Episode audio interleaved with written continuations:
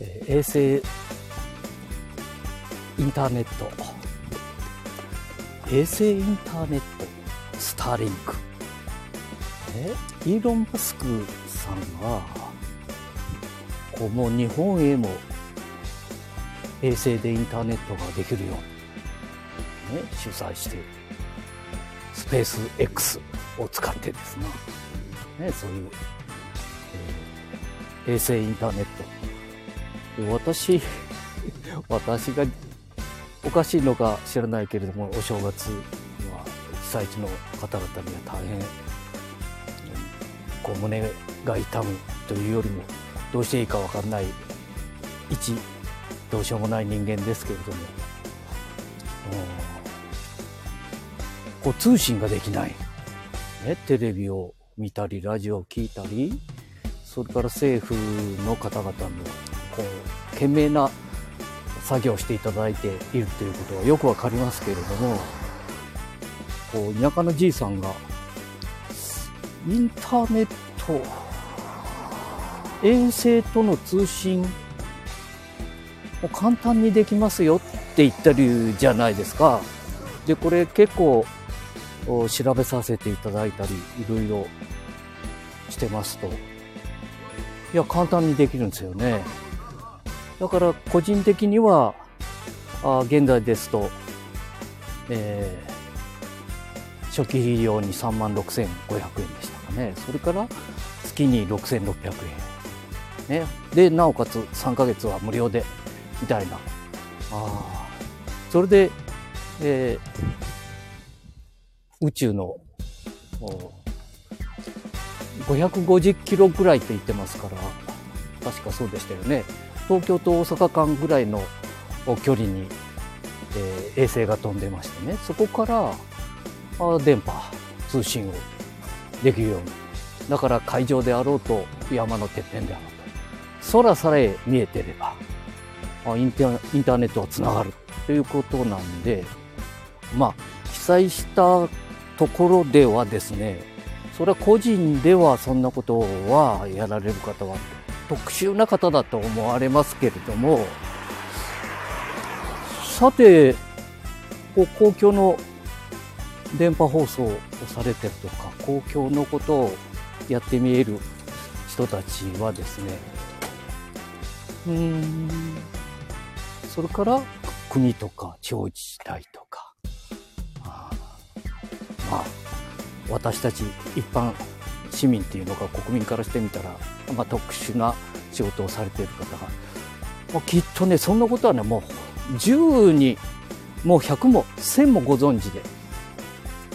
で、そういうことをあるけれども、何か縛りでもあるんでしょうかね。じゃなければですね、え？通信の状況が途切れて、例えば東京、大阪、名古屋から、あ人を派遣して、ね、アナウンサーとかが乗り込むわけですよ。あもちろん助けるためにその車の中にはいろんな物資を積んで、えーそれから情報を国民市民に皆さんにお知らせするっていうのがこれはお役目でしょうから本当ご苦労さんだと思われますけれどもえーっとその地方地方に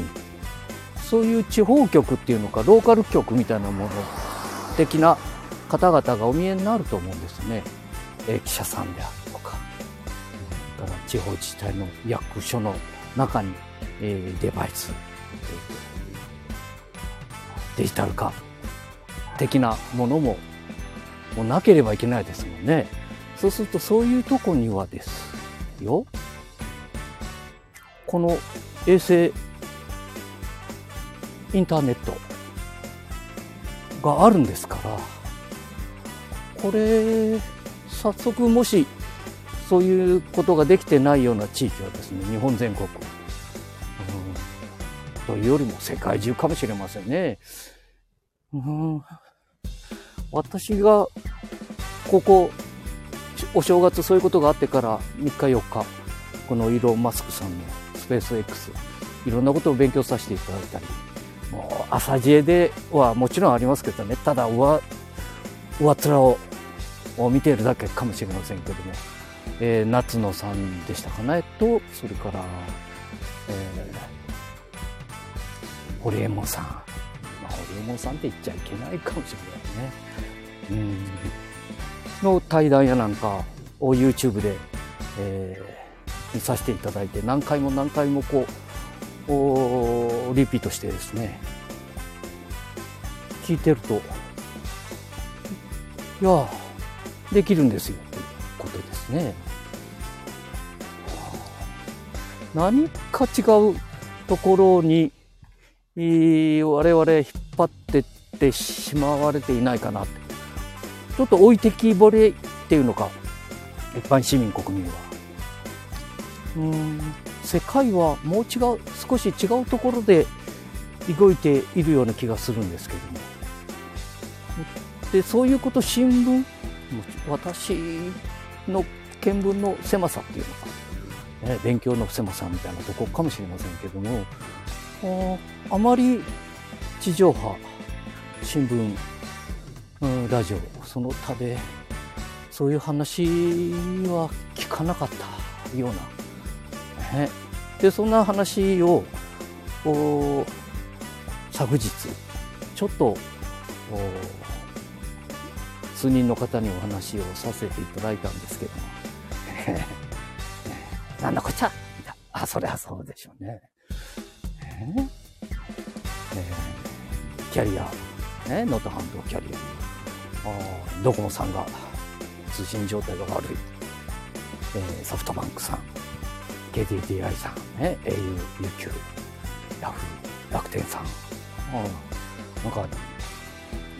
電波が通じませんよ。みたいな、えー、それからテレビ中継の時もブツブツ切れますよね。ああ切れるはずですね、えー、私も同じとは言いませんけれどもこう今配信をさせていただいてて、まあ、今はねここ愛知県、えー、知多郡っていう知多半島というまあ能登半島日本海こっちは太平洋側知多半島やっぱり数年前は、というのか、最近でもね、最近じゃないな、もう2、3年前も、電話かけてても途切れる時がありましたもんね。ですから、うん、テレビ中継なんかも同じかもしれませんもんね。えー、電波の状況があって時で。で、そういうような時も、サブ的なもので、そういう、このインターネット、衛星インターネットなんていうのは、お使いになってないでしょうかね。知ってみえる方があったら。教えていただきたいね。何か避難場所に行っても。ね